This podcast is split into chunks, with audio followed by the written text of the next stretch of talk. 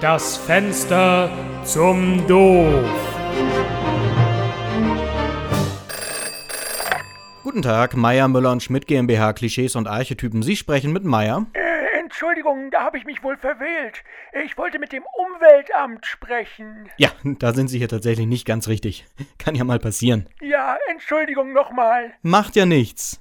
Ähm, sagen Sie, Ja, äh, was sagten Sie, stellen Sie her? wir produzieren Klischees und Archetypen. Klischees und Archetypen? Wie kann man die denn produzieren?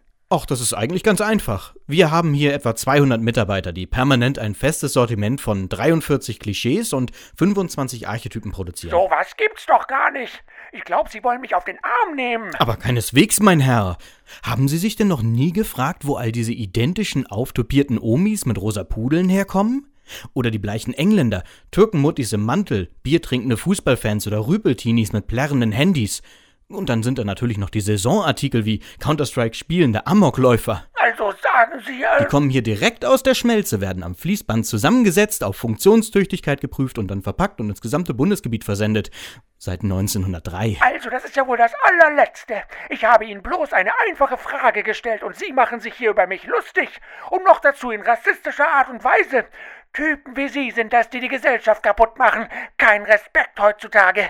Früher, da hätte es sowas nicht gegeben. Aber das ist diese kaputte Jugend von heute. Armes Deutschland, armes Deutschland. Denken Sie mal drüber nach. Wiederhören. Ja, äh, wiederhören. Wer war denn das? Irgend so ein cholerischer konservativer Spießer. Unser Klassiker.